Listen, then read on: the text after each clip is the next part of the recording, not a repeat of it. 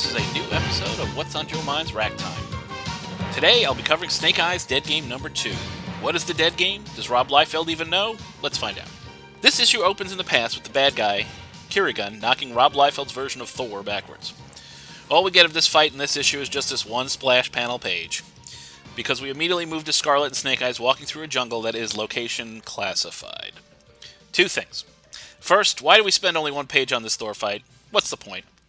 And if there is a point, we're not going to get it in one splash page. Second, classified? Why is the location classified? Couldn't come up with a jungle area or a reason as to why Scarlett and Snake Eyes are there to begin with? Why are these guys walking through a jungle? What clue did we get that would lead them there? Anyway, the caption boxes are giving Scarlett's thoughts about how she doesn't like silence, martial arts kept her out of trouble as a kid, and that she and Snake Eyes are no longer an item. Whatever.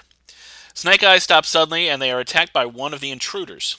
If you don't know what they are, the intruders are cavemen like aliens that were the enemy of the Joe Super Adventure team in the mid 70s. These toys were like 9 inches tall, while Joe was 12 inches. The one attacking Snake Eyes and Scarlett is big, like Hulk big, and classic Hulk dumb. Snake Eyes takes him out by using his martial arts skill and ability to pull as many swords and pistols as he needs out of thin air despite wearing no holsters and scabbards. This fight is five pages. Snake Eyes forces him over a cliff by shooting him a lot. Scarlett does nothing. The narration switches during the fight from Scarlett to a new character named Olympia. She's apparently taken part in training Snake Eyes. She takes Snake Eyes down with poison throwing stars and takes him to Kirigan. While this was going on, Scarlett was busy posing for the trading card photo that no one was taking. She has Olympia in her sights but doesn't shoot to rescue her teammate because she doesn't know what's going on. Here's what's going on someone has captured your teammate. Do something. Something besides letting Storm Shadow sneak up on you and put you to sleep, which is what actually happens. Storm Shadow, in his original Cobra outfit, is apparently on Kirigan's trail too, and has decided that he and Scarlett will work together to rescue Snake Eyes. Olympia has taken Snake Eyes to another unnamed location to face Kirigan.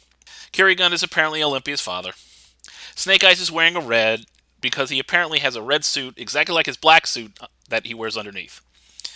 It was something shown in the Sierra Muerte miniseries. It made no sense then, and it makes no sense now. Kirigan is not impressed that Snake Eyes was taken down by Olympia, so he doesn't think he's a worthy opponent. He apparently wanted Storm Shadow. So he dangles Snake Eyes over a cliff and says that he can earn a chance at fighting him if he can defeat the giant cobra at the bottom of the cliff. And that brings this action to a merciful close. I'm not a big Rob Liefeld fan. Last issue was not as bad as I thought it was going to be. This one is. Undisclosed and classified locations? Come on. Scarlett was totally ineffective here. I don't have all the answers, so I won't try and rescue my teammate. No way. That's not Scarlett. Also, Kirigan seems to have a history fighting the Arashikage clan. Why are we wasting time seeing him fighting a second rate Thor then? Why not have him fight ancient members of the Arashikage clan? This is going to be a long five issues, people. Anyway, that's all for this time. I'm going to go find some much better stuff to read. And until then, I'll see you at the comics racks.